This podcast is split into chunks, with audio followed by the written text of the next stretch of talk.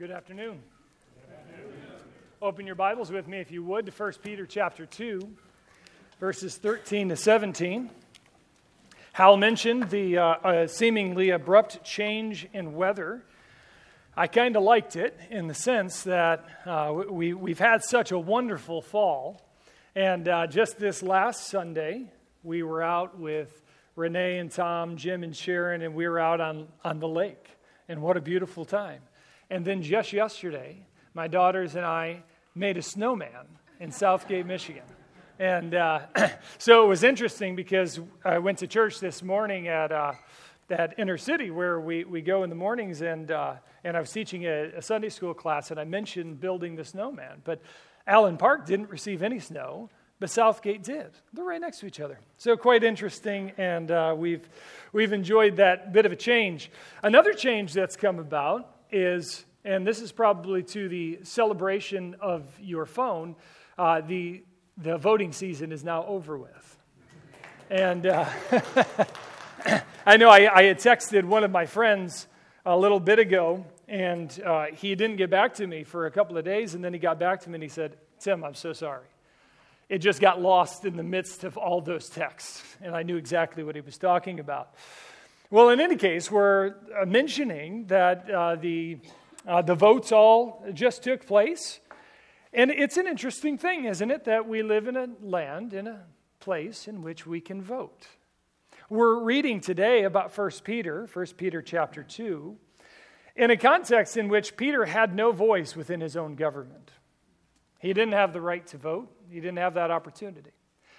Nevertheless, What we do know about Scripture is that Scripture provides for us all that we need for life and godliness. This is what the Scriptures themselves tell us.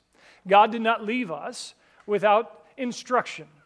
In these last weeks, we've been talking about the identity that God has given to us as elect exiles. He's bought us with His own blood, with the blood of the Lord Jesus Christ. And then He's made us foreigners in the world in which we used to find ourselves at home. Last week, we began dis- discussing how that means we ought to engage with the culture we find ourselves in. So, what should we do? And we talked last week about a couple of different options that have been embraced within uh, the broader world of, of Bible believers uh, and, and how those navigations uh, can be either good or bad. And we indicated that we can't do the one, which is abandon culture, maybe more of an Amish response, nor can we embrace culture completely, because, of course, if we believe what the scriptures say, then the God of this world presently, because Jesus has not claimed, he, he has all power over the heavens and the earth. But he hasn't claimed the authority of this world. The world is still in possession of the evil one. And so we can't just embrace culture. This would be the progressive response. Instead, what we have to do is, is do the hard work of navigating culture, figuring out how we're supposed to live in this world that's not ours as we await the world that Jesus promised before he left that he's preparing a place for us. So, how do we navigate that? That's the difficulty, but I think it is the Christian biblical response. What I mentioned last week was that Peter said, here's what we have to do we have to reject worldly values, the things that were natural to us before, and we have to embrace honorable conduct, even honorable conduct among those who are Gentiles, uh, among the world in which we live. One of the questions we have to ask as believers then is this How do we engage with the world in which we live in on a political side of things? And there are a lot of really hard questions that come along with this. As you think about what it means to be a Christian in a world like ours, what do we do? Should we, first of all, establish a Christian nation? Is that what God has called us to do? Perhaps we should move somewhere where everybody's Christian so that we could establish a Christian nation. Certainly, that's been a position that some in church history have attempted to, to do. And let me just hint at, I think, the biblical answer to that by means of just seeing how that's worked out in every nation that's attempted it. Until King Jesus sits on the throne, I think that's a perilous position. So, should we establish a Christian nation? Should you vote as Christians? What exactly should you do? Should you leave your Christianity at the door post? You know, if you go into the voting block, they often say you can't bring in any, any paraphernalia, you can't bring in anything. And I think many would tell you as a Christian, well, you need to leave your Christianity at the door too as you come into here because we have a separation of church and state. Should we submit to a corrupt government? if indeed it is a corrupt government? Should we submit to a government that's hostile to Christianity? Or should we stand up and claim our rights? What should we do? Can a Christian run for political office? I mean, if this world is operated by Satan, if uh, we, we see such tensions. Can a Christian even run for office? These are a lot of questions that arise as we consider what it means to be a Christian living in a world that's not ours. So, the scripture does not leave us alone. It does provide answers to questions like these. And we're going to try and draw that out as we look at 1 Peter chapter 2. Look at your Bibles with me as we look through verses 13 to 17. Here's Peter's admonition along this line. He says this be subject or be in submission, follow the lead, for the Lord's sake, every human institution, whether it be to the emperor as supreme, or to governors as sent by him, that is, sent by the, by the emperor, to punish those who do evil and to praise those who do good. For this is the will of God, that by doing good, you should put to silence the ignorance of foolish people. Live as people who are free, not using your freedom as a cover up for evil, but living as servants of God. Honor everyone, love the brotherhood, fear God, honor the emperor. So, what does Peter tell us in this passage? We must do in light of our foreign identity living in the midst of a nation that's not genuinely or truly ours. Uh, Hal mentioned right before I got up here that passage uh, in Philippians that our citizenship is in heaven. Our citizenship is not, our primary citizenship is not on this earth. How do we navigate that reality then? Here's what Peter says The first thing we have to do is to be subject to the governing authorities.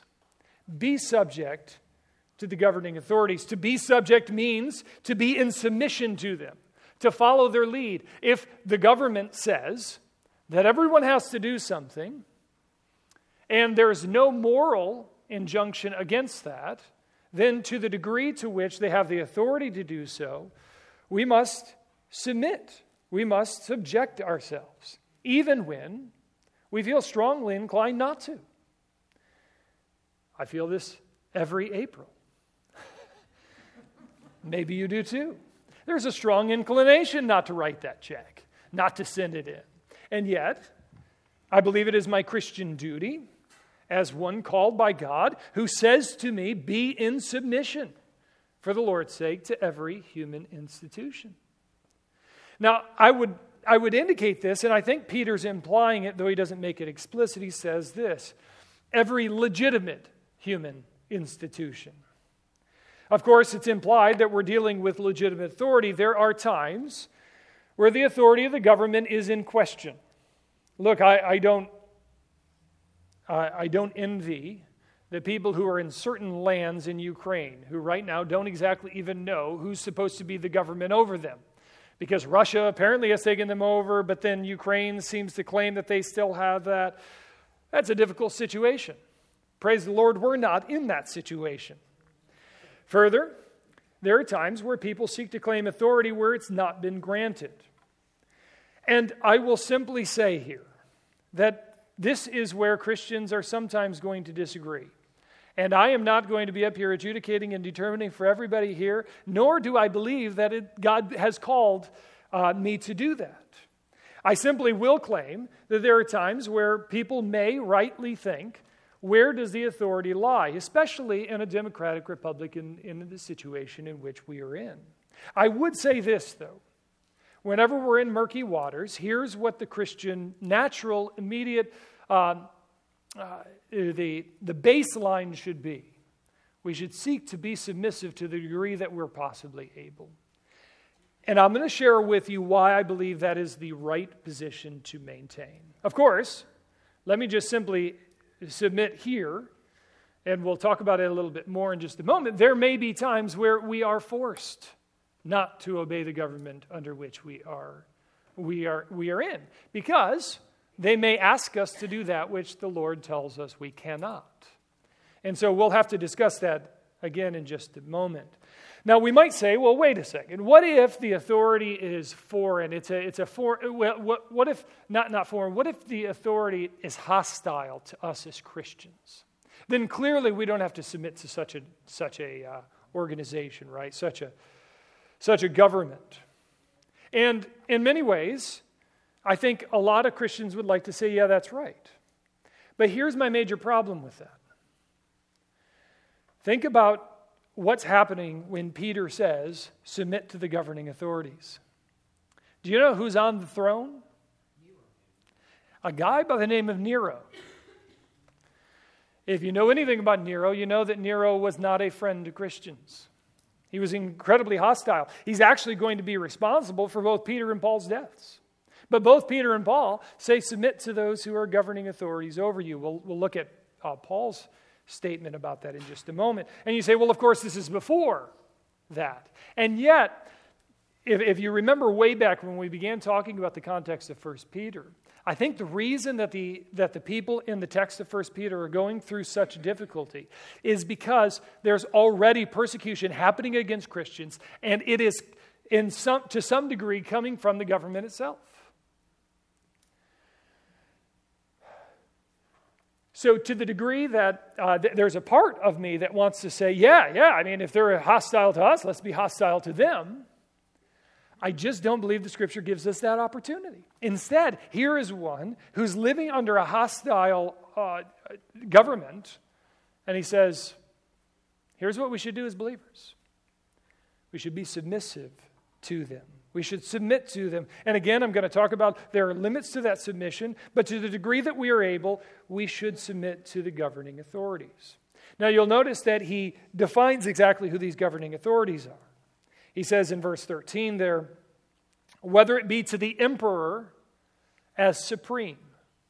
Now, of course, you and I, uh, we live in the United States of America. We don't have an emperor who's supreme. In Peter's day, when the uh, when the emperor decided to do something, that thing was done. He had unilateral authority to basically accomplish anything he wanted. And what Peter's saying here is when it comes to the ultimate source of the power of the government, yes, you should be submissive to him. But then he goes on.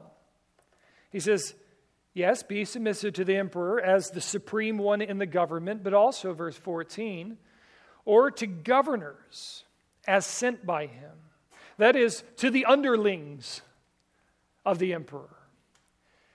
And so I think that this gives implication that we are to obey our government and not just the ultimate national government, but even the government, the, the smaller sections of the government, whether that be the state, coming down to the county level, coming down to the city level. We should be believers who are submissive to the rulers that have been placed over us.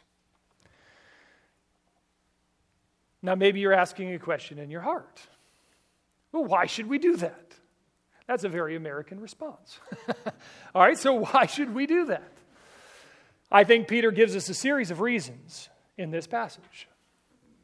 I would say one is because of God's good purposes for government. I think sometimes we think, well, maybe government doesn't do anything good, but in fact, government does do quite a bit of good, and it's designed to do good. Notice what he says again in verse 14. He says this Obey the governors as sent by the emperor, and then notice what they're to do. This is why the governor sent them to punish those who do evil and to praise those who do good. We're going to talk about this at the conclusion of the sermon. But here's what Peter's telling us is the purpose of government. At least two purposes of government are to curb evil by punishing evildoers. And second, to praise good doers. Are these not two things that you wished were done better within our nation? I think all of us would say yes. God gave us government so that we would have a tool to punish evildoers and to curb that, but also to praise good doers and to, to appeal to humankind to do, to do more of that. And yes, I recognize that our government and no government in the history of the world, even the Israeli government in terms of back in the Old Testament times, even that government was not perfect in doing this. But it is God's intention for government. And therefore, we ought to support government so that it can accomplish these things. Indeed, we should seek to press government to do these things. This is what their primary duty and responsibility is. So, one reason we should do this is because of God's good purposes. A second reason is because of our witness. And I think that this is the central reason for Peter. Do you remember the reason we got into this passage? In chapter 2, verse 11, Peter says, Abstain from the passions of the flesh which wage war against your soul. But then he says, And act honorably among the Gentiles so that when they speak evil of you as of evildoers, they may see your good deeds and glorify your Father who's in heaven. That's the, ex, ex, that's the just preceding passage. And now here's what Peter's saying How are we going to do good such that others would see our good behavior and glorify God? One way of doing that is by obeying the government that is above us. Now, he goes on in this passage, he says this, verse 15 This is the will of God. Uh, I taught for a number of years at a, at a Christian university, and one of the questions that a lot of young people have is All right, what's the will of God? What's the will of God? I want to know the will of God. You know, they're generally thinking about which girl or guy, you know, but, but, but they're looking for the will of God in reference to their life. And there are just a few times in Scripture that it explicitly tells us what the will of God is. Here's one of them. Do you want to know what God's will is? Here's what he says Here's the will of God. Notice this by doing good, you should put to silence the ignorance of foolish people. All right, so God's will for you is first of all, put the ignorance of people to silence. Now, let me walk through exactly what that means in Peter's context. I think it's clear that there were people who were saying about Peter's audience that they were anti imperial, that they were against the government. Do you remember all the way back we talked about the fact that, that Christians could not worship the emperor? But emperor worship was the way in which you showed fealty, you showed devotion to the emperor. But Christians couldn't do it. And so there was this perpetual rumor that Christians, you know, those people who were off congregating in their little separate enclaves, they're not coming to the to the national festivals to make sacrifice to the Caesar. Uh, they're, they're even in the workplace not making sacrifices or praise to the Caesar that person, those people, must be anti imperial. They must be against the Roman government. And I think what Peter's saying is put that to silence. How are you going to put it to silence? By doing good. And in this case, the doing of good is by obeying the government to the degree that you're able. Be submissive to, to, the, to, to the degree that you can. Never make it such that people think you are against the government. This is God's good program. He instituted for our good. We should be the types of people who say, God gave this good gift, and we're going to support it as much as we possibly can. So, one way of being good doers is by obeying the government. And there's a circularity here that's actually quite interesting. Because notice, we are being good doers by obeying the government. And what did Peter say is the purpose of the government? He said, it's to promote the good doers, promote that which is good. Now, I, uh, right now, I'm, I'm preparing to teach a class in January to a, to a school in North Carolina, Shepherd's Theological Seminary. And this is a history of Christian theology and the development of theology. And right now, I'm working through uh, the, about the 150 to 250, like really early church history. And what's really fascinating about that period of church history is that there are a bunch of writers, they're called the apologists. Not like I'm apologizing about everything, but defenders. They're de- the defenders of the faith. And do you know how they defend the faith? They write to the emperors and those who are in control. And here's what they say We, as believers, as Christians, submit to the government and we are the premier good doers in the nation. And if you want to promote good, then you should promote Christianity. And you say, well, that's not going to work. It worked. in 325 AD, uh, one of the main emperors of the Roman Empire believed it. And that changed the whole face of, of history. Here's what Peter's saying hostile government. What do we do? We submit as far as we're able. We do good so that when others see us, their, their ignorance is silenced. We are not those who are known. The Christian people should not be those who are known as those who are against government. We should be known as those who are, to the degree that we're able, supporting it. It's, this is the will of God. So, there are a couple of reasons why we should do it God's good purposes, Second, because of our witness, and that's the central element Peter's arguing. But third, because of the Lord. Did you notice in verse 13? Peter said this Be subject for the Lord's sake. So, why is it that you should submit to the government? It's because of the Lord. Now, what does that mean?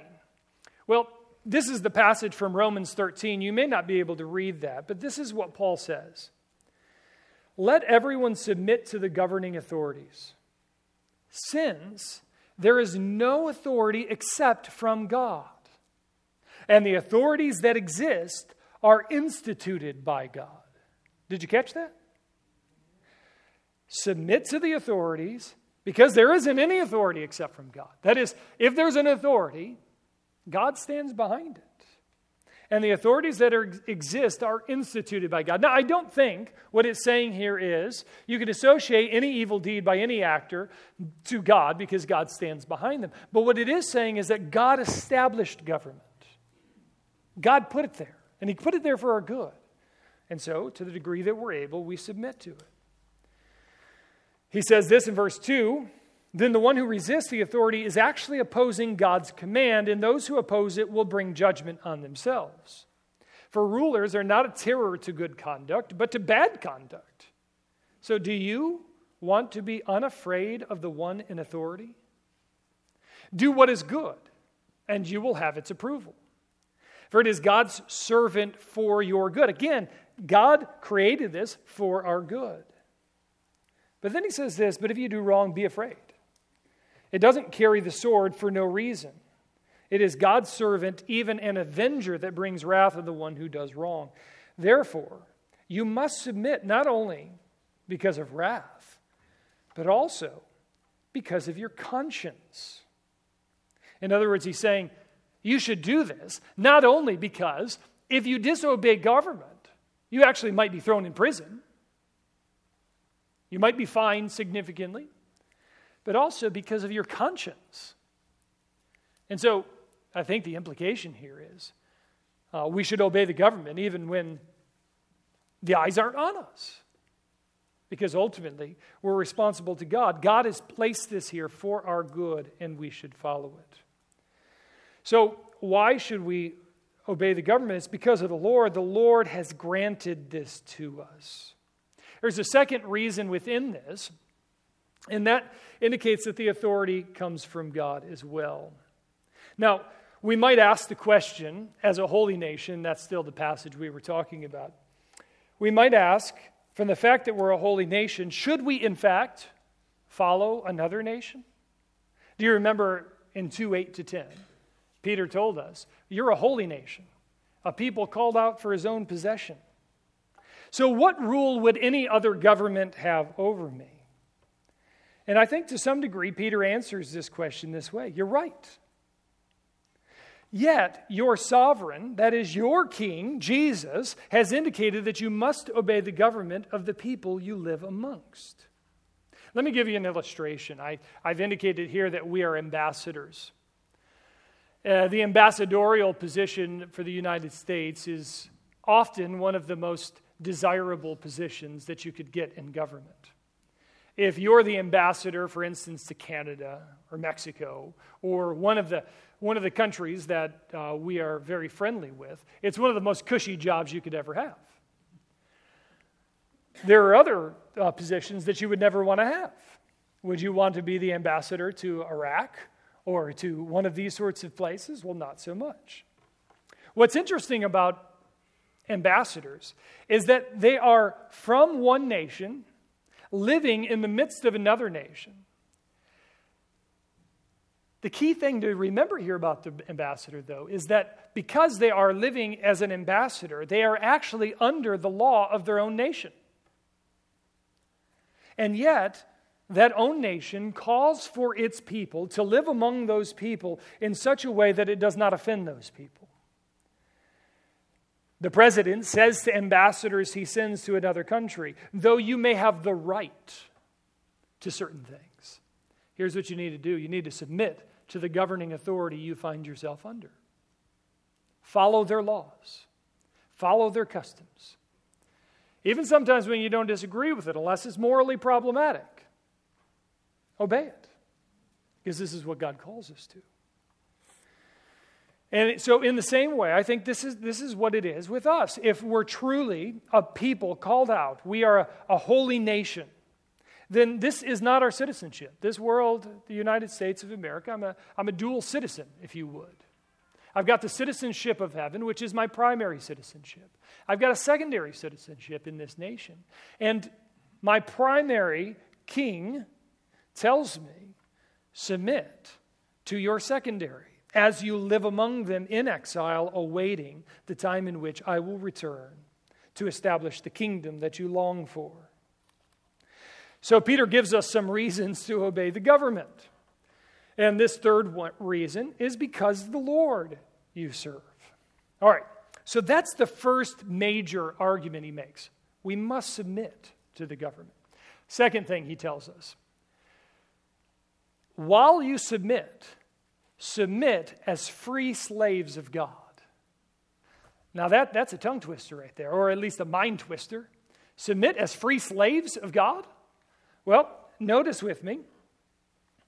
Uh, we pick it up here in verse 15 or verse 16. If, uh, if you have the NIV, then you have the words there submit as free people. If you have the ESV, as I do, it says live as free people or live as people who are free. The interesting thing about that first clause there in verse 16 is there's actually no verb. We're not exactly sure which one he means. So, various translations put one there because otherwise it would just say, as people who are free. But what should we do? So, translations have to add something. The ESV here chose live, the NIV chose submit. I actually like submit. Here's the reason for that because that's the very previous verb. He's just said submit for the Lord's sake. So if we're to imply another verb, I think submit's a good verb. And so here's what he's saying then submit as free people. When you submit to the government, never forget that you are submitting as a free person. So, what exactly does that mean? I think that there's power to this as we understand Peter's point. It comes from Matthew chapter 17. In fact, I am convinced that Peter is quoting from Jesus here.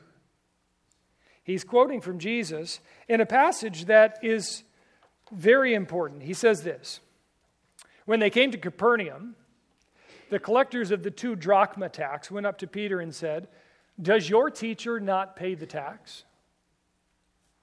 Peter said, Yes.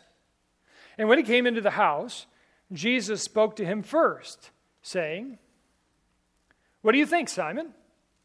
From whom do kings of the earth take toll or tax? From their own sons or from others. And when Peter had said, From others, Jesus said to him, Then the sons are free. Do you see that word free? That's the same word that Peter's using in this passage. Notice that in this passage, it's actually a conversation with Peter. Remember? So, do you think Peter would have forgot this conversation? Well, he's about to go fishing and find, find money in the mouth. A fisherman doesn't forget that, right? No, he would remember this conversation. Then the sons are free. He says to him, however, not to give offense to them, go to the sea, cast a hook, take the first fish that comes up, and when you open its mouth, you'll find a shekel. Take that and give it to them for me and for yourself. I will say I've gone fishing numerous times on April 15th, and this has just never worked for me. But, uh, you know, I'll try again. But Peter is told by Jesus this, this parabolic teaching. Uh, the, the question is do, do God's people need to pay taxes? And here, in essence, I think is what Jesus is telling Peter Peter, your sons are the true king who owns everything. You are children of God. And would the king who owns everything take tax from his own children? And, and we in the American system might say, well, well, of course, everybody has to pay tax. But if you're thinking in Peter's context, the king wouldn't have taken tax from his own kids. And so he's saying, as the, as the heir of all things, there's a sense in which you are free from all of this. But in order that you might not offend, but in order that you would honor the people among whom you live, then pay the tax. Then do the thing. Then submit to the government. But here's what Peter is saying. So, when we go to do these things, we must remember that we are serving our government as liaisons of God Himself. He is our primary authority. And why is that important? Well, because, and this, this is where it gets difficult, because what happens if our government asks us to do something that is against what God tells us to do? Then we have to understand that we are, in fact, free from their commands in that regard. We are free people. And so somebody asks me to do that which my God has told me not to do. Even the President of the United States asked me to do something that my God has said not to do. I would say, You don't have the authority to tell me to do that. He might not like that answer, but it's true. My citizenship is in heaven. I am a free person, but I submit to Him and I submit to our government because during this time of exile, my Lord has called me to. And we cannot forget that order. But you'll notice that, in fact, I think Peter is using this analogy of living as free people in a dual way because he says, live as people who are free. And then he says this not using your freedom as a cover up for evil, or as a veil for evil, or as a excuse to do evil. And this comes from John chapter 8, again, a quotation from Jesus. Jesus said to the Jews who believed in him, If you abide in my word, you're truly my disciples. And you'll know the truth. Notice his next line. And the truth will set you free. They answered him. Wait a second, we're offspring of Abraham. These, these are the Jews who are responding. We're offspring of Abraham. We've never been enslaved to anyone. How is it that you say we'll become free? And Jesus said this Truly I say to you, Everyone who practices sin is a slave to sin. The slave does not remain in the house forever, the son remains forever. So if the son sets you free, you will be free indeed, even as we just sang. Peter here is saying, don't forget that you are a free people. Your ultimate allegiance, your ultimate authority is God Himself. But let that remind you, too, that your ultimate allegiance and your ultimate authority is the Lord. Don't use the freedom you've been granted in Christ as a license or an opportunity to avail to the flesh. Do you see then how he's mirroring what he told us in 2:11 to 12? Abstain from the passions of the flesh and act honorably. Here he says, and when you submit to the government, submit to them because that's honorable among the, the Gentiles. But don't you dare use your freedom that's in that realm to, to uh, give in to the passions of the flesh. And this idea then is fleshed out even more in Romans 6:18. Having been set free from sin, you have become slaves of righteousness. Or in Galatians, you were called to freedom, brothers. But don't use your freedom as an opportunity for the flesh, but through love serve one another. So we, in Christ, have become free. Free from what? Not free from following anybody's lead. Actually, we're free to follow God. And you say, well, wait a second, isn't that a form of bondage? Well, of course, the scripture doesn't hesitate to say that. We are slaves of Christ, we're his bondservants. And yet, do we not realize that true freedom often means living within the right constraints? Imagine today if we left this place and we said, you know what, I am going to drive free. I'm not going to listen to the constraints of lights, speed limits, stop signs. And in fact, we convinced everybody here we are free, free indeed. Let's do this. How exactly would traffic work this week? You wouldn't get anywhere, right? I mean, j- just think what, what happens when uh, the power goes out and, you know, the light goes out. It's like, oh, well, it's just free. Everybody can go when they want, right? Oh, it's backed up like you wouldn't believe because the right constraints give you freedom. That's true. The right constraints give you freedom.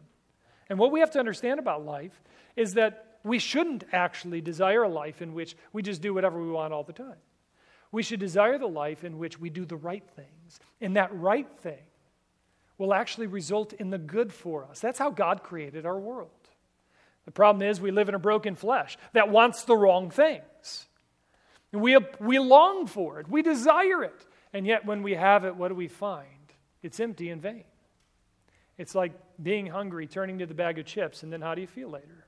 It, it just wasn't the satisfying way in which you should live. And here we are to live as people who are free to, but recognize that we are to live as slaves of Christ, servants of Christ, and that that is true freedom indeed. So, so far, Peter's told us two things. He told us, first of all, that we need to submit to the government. He told us, second of all, that we need to live as free slaves of God. And now, he tells us finally that we have to honor everyone, love each other, and fear God. This comes in verse 17. It's a, it's, it's a literary device. It's called a chiasm. That isn't important. But what Peter is doing here is he's putting two lines and then two lines. I've got it uh, outlined up here on the screen for you. Honor everyone, honor the emperor. These are the first and the last commands.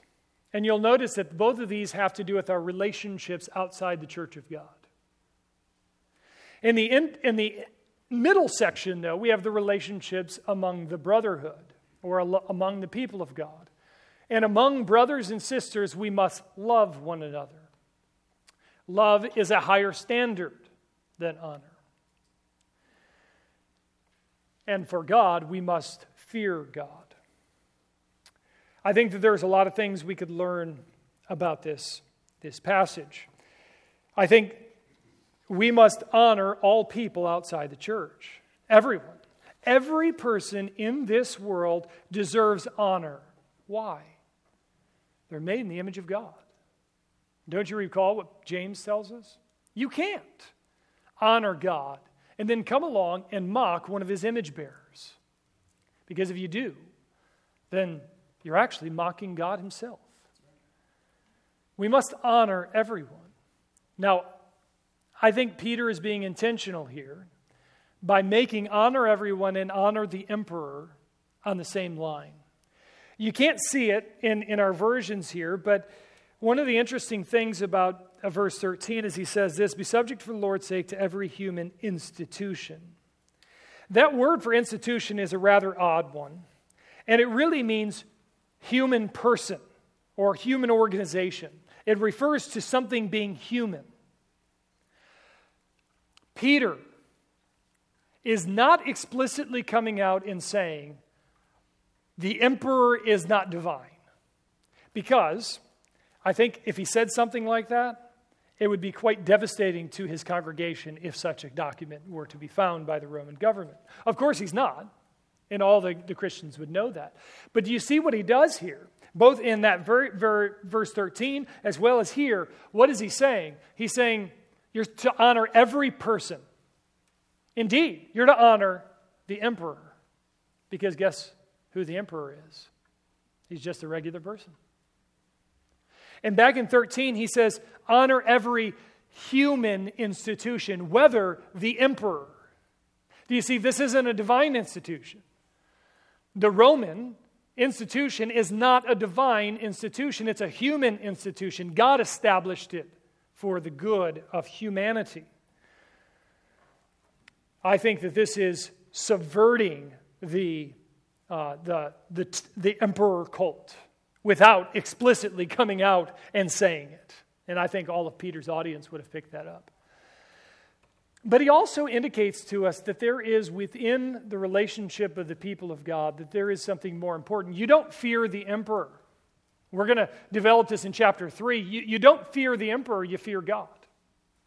And though you deserve honor, or that all people outside the church deserve honor, all people inside the church deserve love. Now, to a certain degree, all outside the, the church deserve love as well, but he's highlighting the need for the inter uh, community because we are all members of a holy nation. We're all on the same journey towards the heavenly realm. So, those three things are what Peter tells us to do. What are the applications then? How do we live this out? And let me just work through these and we'll be done this, this afternoon. First, God has not called us to establish a Christian nation. If, in fact, Scripture called us to establish a Christian nation, then I think a passage like this would have been the place where he said, Now, here's what you need to do. You need to pull yourselves out of the society in which you're in. You need to establish a whole government in which everybody's believers, and you need to enforce biblical morality in, in every single case for all people. But he hasn't done that. And I think that this has implications for us today.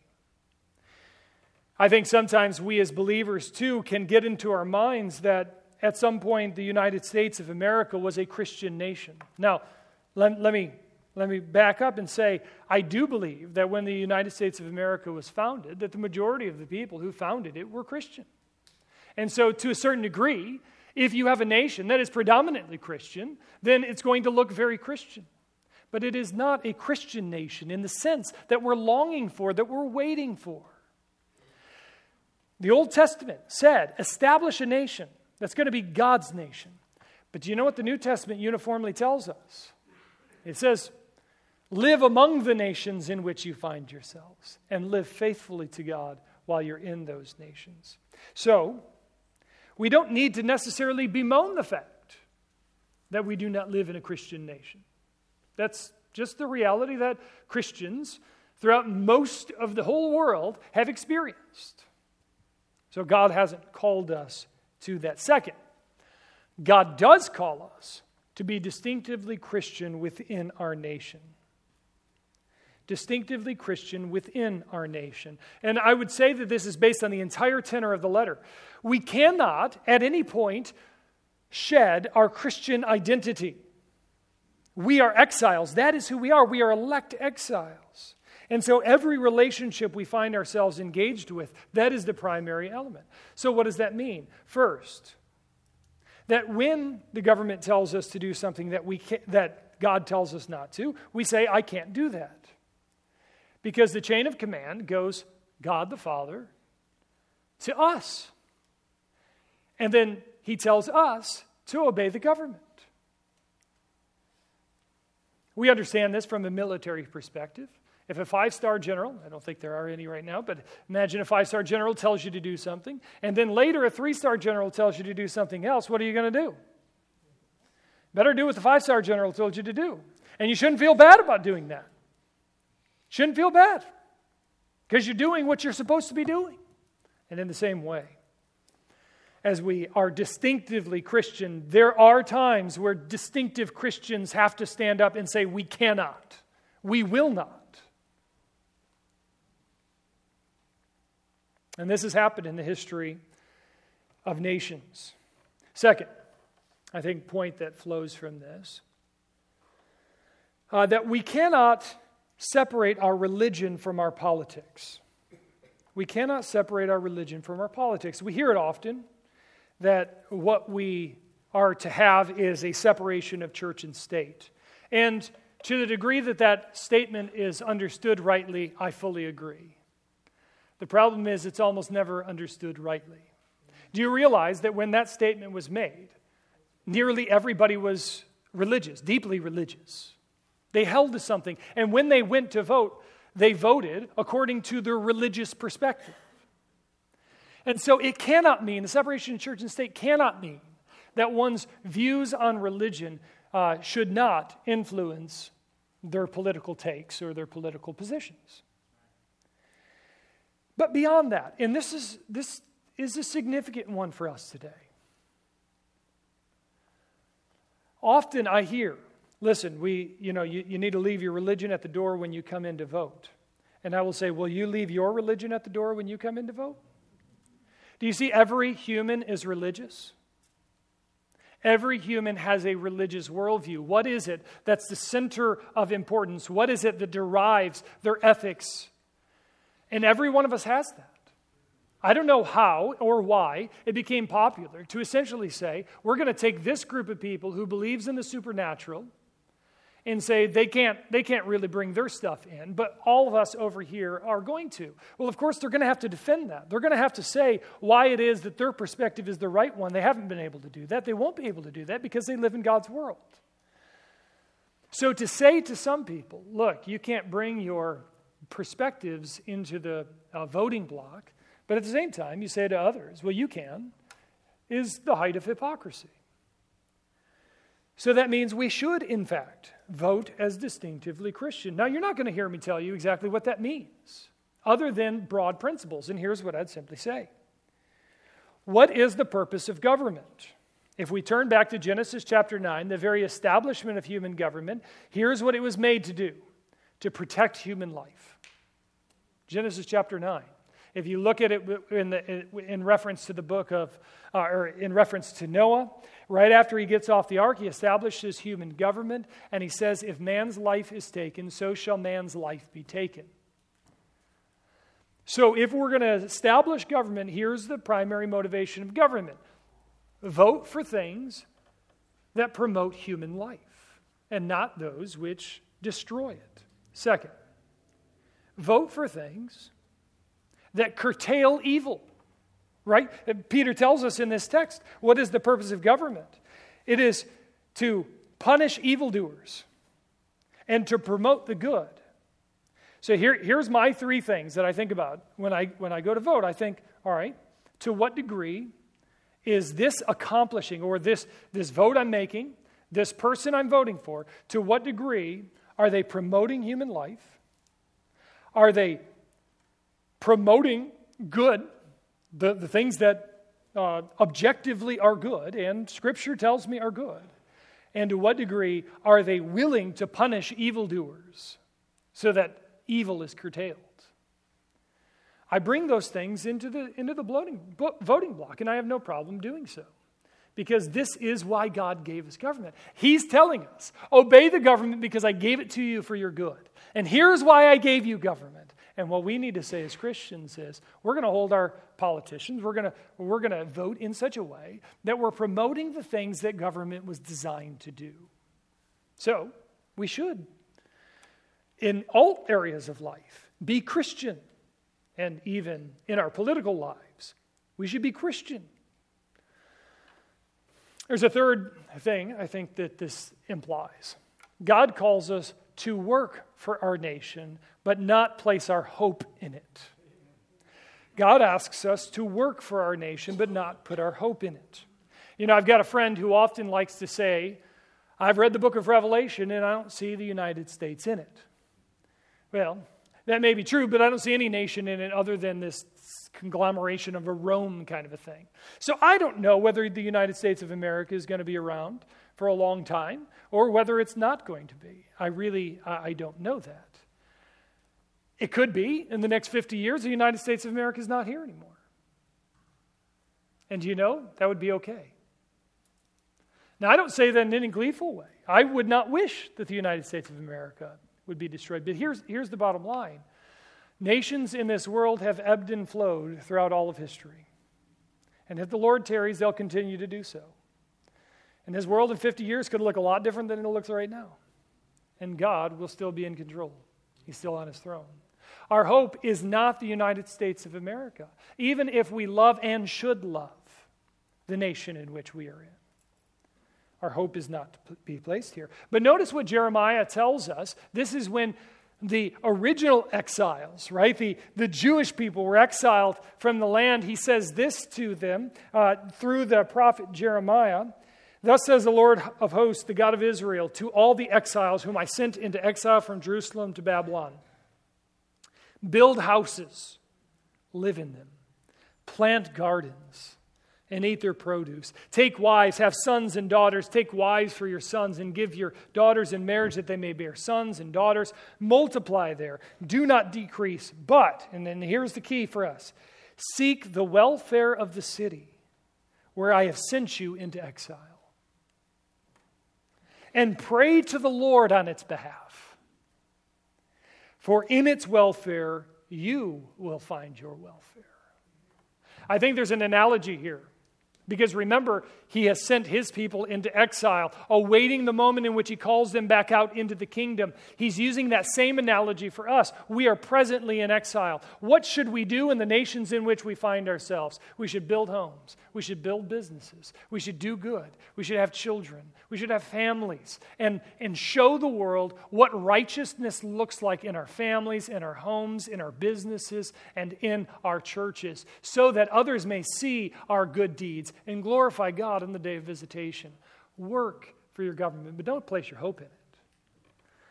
That last line there, he says, and pray to the Lord. Pray to the Lord on its behalf, leads me to the final thing I would say about applications for the Christian and government. God calls us to pray for our nation and national leaders. And this comes directly from 1 Timothy chapter 2. Paul says this First of all, then, I urge that supplications, prayers, intercessions, thanksgivings be made for all people, for kings. I want you to notice something. 1 Timothy chapter 2. Um, Paul has already been in prison a lot. And I think Paul knows what's coming for him ultimately. But he says, Pray for kings and for all who are in high positions that we may lead a peaceful and quiet life, godly and dignified in every way. This is good. Praying this way is good. It's pleasing in the sight of God our Savior because He desires all people to be saved and to come to a knowledge of the truth. I think the implication here is pray for the kings and for all who are in high positions so that we would have peaceable life, but don't stop there. Also pray that God would change them, change their hearts. You know, it is the case that very often, and if you watch any news these days, you're either on one side or the other, aren't you? And everybody on the other side is, is a hostile enemy. They're the worst people you could ever imagine in the whole world. Depends on which channel you're watching, changes which people are the worst people in the whole world. You know what Paul tells us? You know what? You shouldn't hate the other side, whatever side you land on. Don't hate the other side. Pray for them. That you might live peaceably, and because God desires all people to be saved. Even that person who you may see, and you may actually see them doing things that are actually demonstrably problematic for our nation. What do we do? Do we curse that person who's made in God's image? Or do we instead say, Lord, give me love for that individual? Help me to pray for them. And we pray for them. That we would live peaceably, yes. but also that they might come to know the Savior like we have come to know the Savior. So, here we are as elect exiles, living in a world that's not ours. How do we do it? How do we live in this world? Peter says, submit to the government. Sometimes we find that hard. Sometimes we do. But we submit to the government because it is God's good place for our good. We submit to the governing authorities. And yet we never forget that we are free as slaves of God, so that as we come to our government, we can say, I'm here to represent one who's greater. We are ambassadors of another kingdom. And we're here to work hard within this nation to show you what that other kingdom is going to be like, so that you might also, like us, have a home there as well. Father, I thank you for the opportunity to consider our own political positions in light of what your scriptures teach us. Oh Lord, lots of questions that are very hard for us to discern and to, to walk through. And uh, Lord, we recognize that we live in a nation where there are people who strongly disagree with what we would say is just, just straight biblical morality, what your word tells us to do. We live in the midst of a time when people oppose punishing evildoers, and they do not want to uh, promote that which is good. Oh, Father, give us hearts of love for our lost neighbors love for those who are on the opposite side of the spectrum from us, that we could show your love to them so that they might see you in us, and that ultimately your name would be glorified. In Jesus' name, amen.